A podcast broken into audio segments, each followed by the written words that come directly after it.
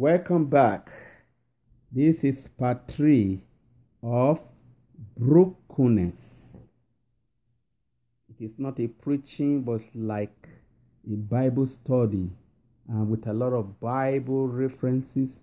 And I will want you to take down your pen and some journal or book to write down scriptures and do personal study. God bless you. The ninth, the eighth aspect of brokenness is death to public opinion. Death to public opinion. What should matter to us as children of God is what pleases the Lord Jesus Christ and not necessarily what is popular. People do a lot of things today, they say a lot of things because that's how the world does it. That's how they say it. Popular opinion. But it's not pleasing the sight of God. Don't you know that friend friendliness with the world is enmity with God? If you are worldly minded, God will not be happy. He wants you to be godly minded. Amen. What should matter to us is what pleases the Lord Jesus Christ and not necessarily what pleases the world. Sin can be sugar coated and made popular, but sin is sin. And we must be dead to sin, self, and the world. First John chapter 2, 15 to 17 tells us we should not love the world, nor the things that are of the world, the lust of the flesh, the pride of life, lust of the eyes. These are the things of the world that God doesn't want us to love. If we have the love of the world in our heart, the love of God is not in our hearts. Think about that. James chapter 4, verse 4 tells us that friendship with the world, that's worldliness, is enmity against God. What is highly esteemed among men is an abomination before God.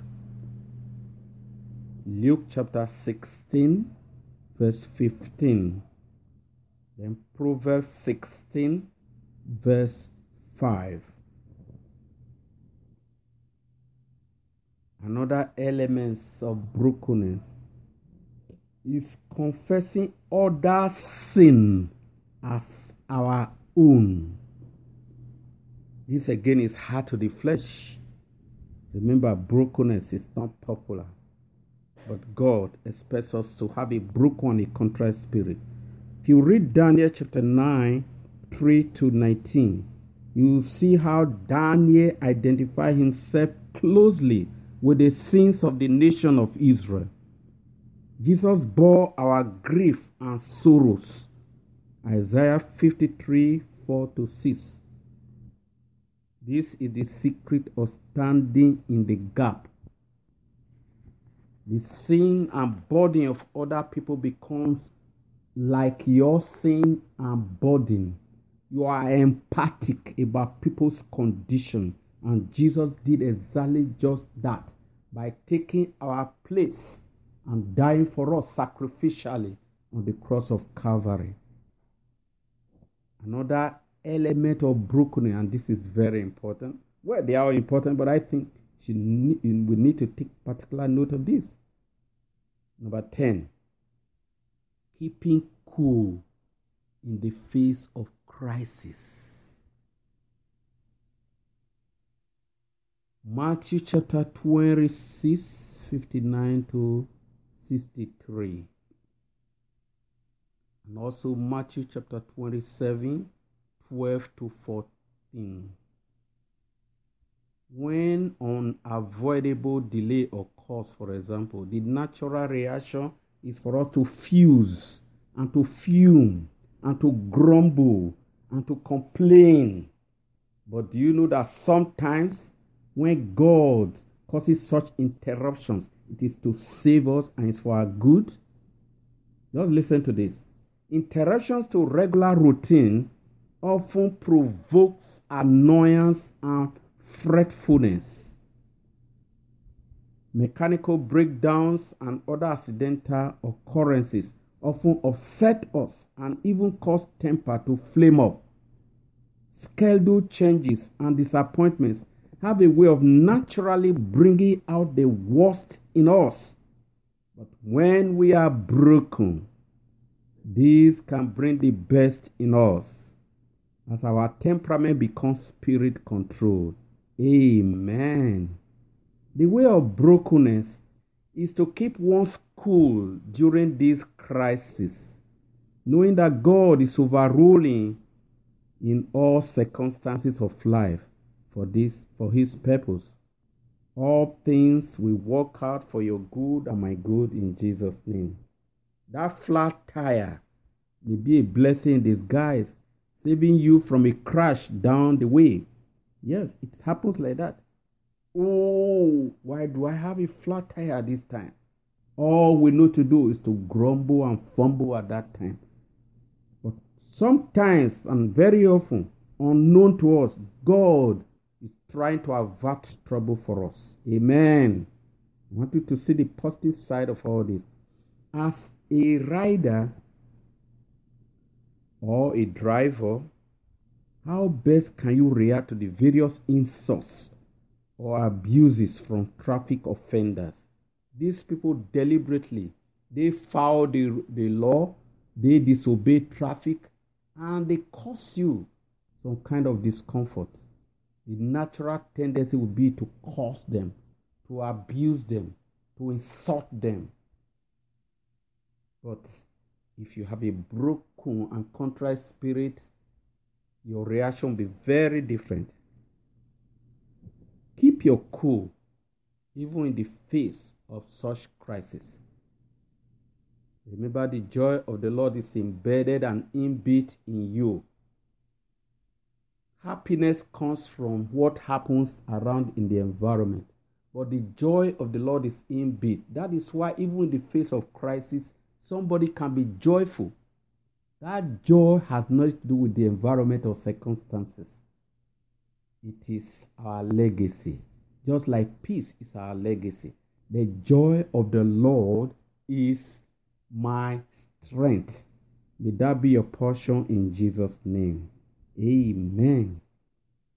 In all, the Lord desires to see us react with calmness instead of impatience, with brokenness instead of rebellion and complaint. The Bible says, In all things, give thanks, for this is the will of God in Christ Jesus concerning you. That is, in all situations and circumstances. No matter the circumstances, give thanks. When you come to that level, my brother, my sister, you have this brokenness that we're talking about. First Thessalonians chapter 5, verse 18. Then Ephesians chapter 5, verse 20. Let's talk a little bit about consecration because it's very much related to brokenness. So we have itemized five, uh, 10 elements of brokenness. Now we want to cap it up with consecration. Consecration. If you cannot stand for one thing, you will fall for everything. That's a popular saying. It means to devote, separate, dedicate, or set apart for the service or for the glory of God. Hebrews chapter 7, verse 28. Jesus is consecrated forever unto the Father. In Hebrews chapter 10, verse 20, we are told by a new and living way which he has consecrated for us. Consecration means our trusting wholly in him, not holding back in reserve.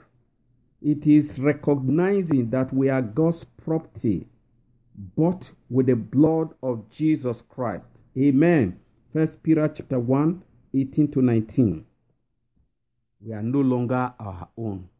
When you are consecrated unto the Lord, you no longer see yourself as owning your body. God owns you. First Corinthians chapter 6, 19 to 20.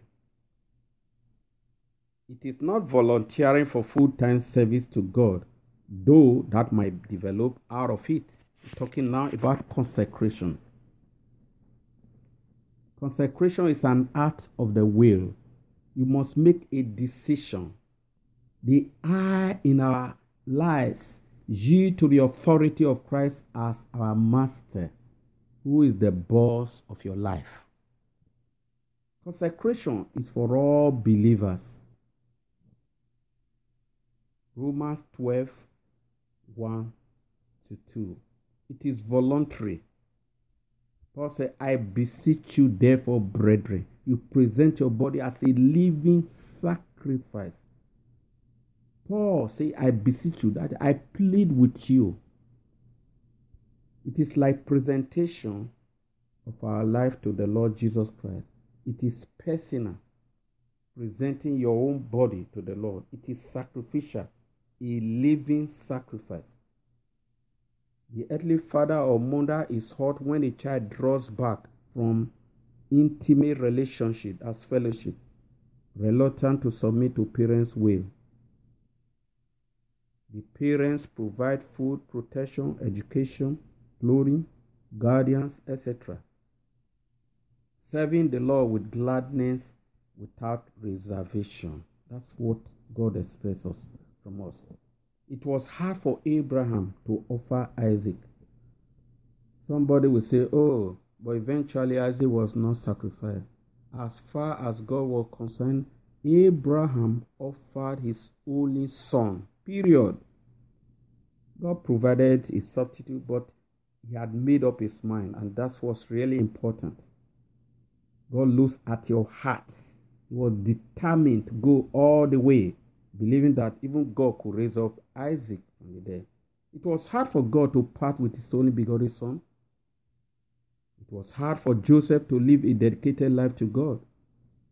It was hard for Moses to live the pleasure and comfort of sin in Pharaoh's palace and chose rather to be identified with the people, his own people, the Israelites. It was hard for Job to lose all that he had and still remain faithful to God. In all this, Job never sinned against God. It was hard for Paul to witness in Rome, Ephesus, etc. But it was the will of God, and they all accepted it. The word to hate means desiring something more than something else. What is Christianity costing you? Because Jesus Christ is life to redeem you and me and free us from the bondage of sin. Is it costing you anything? We're talking about consecration now. Consecration. What do we need to consecrate? This one will now form the next part.